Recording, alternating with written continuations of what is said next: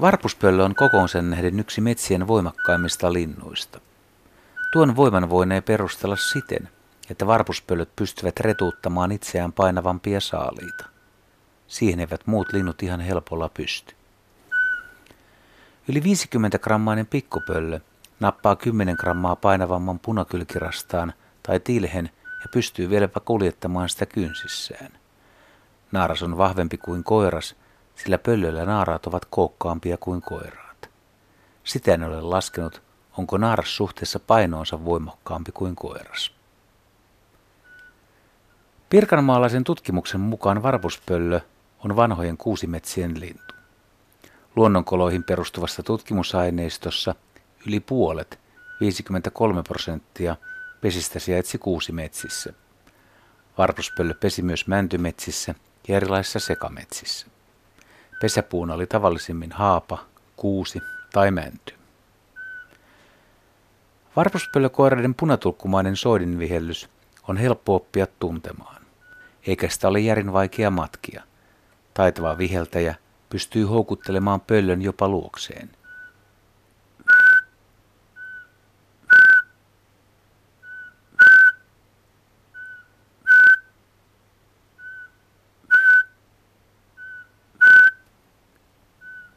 Varpuspöllöparin kevätlempeä on kuvattu Pohjolan linnut värikuviateoksessa seikkaperäisesti.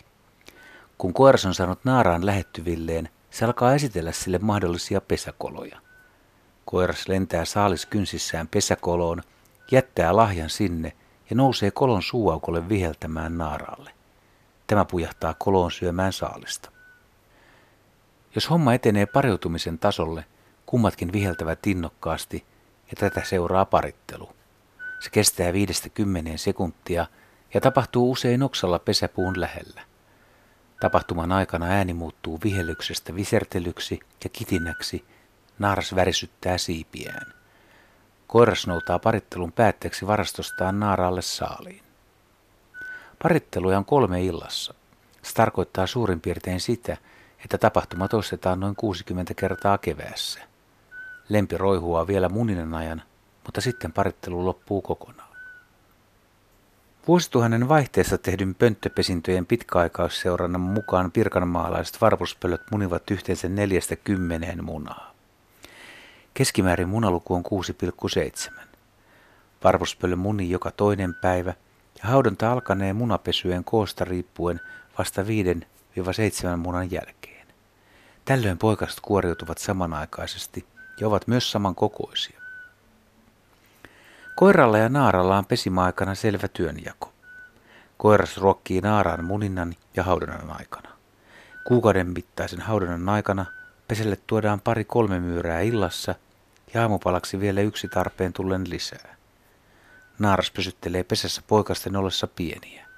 Se tulee pöntön ulkopuolelle vain noutamaan koiraan tuomat saaliseläimet ja paloittelee ne kolossa poikasille.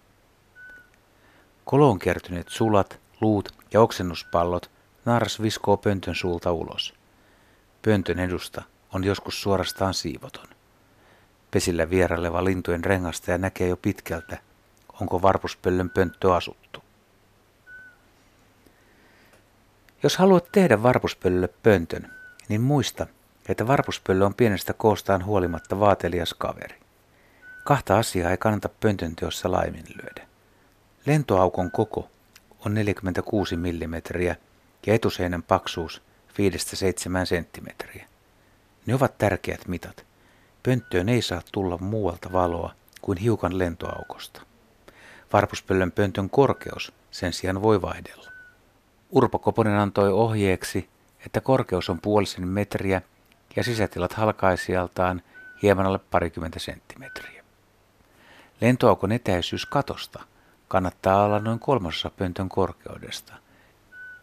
Pöntön pohjalle on tampattava jonkun verran pehmikettä. Tuuman verran riittää. Ripustuskorkeus voi vaihdella paikan mukaan. Puolitoista metriäkin riittää. Paras ripustuspuu lienee kuusi.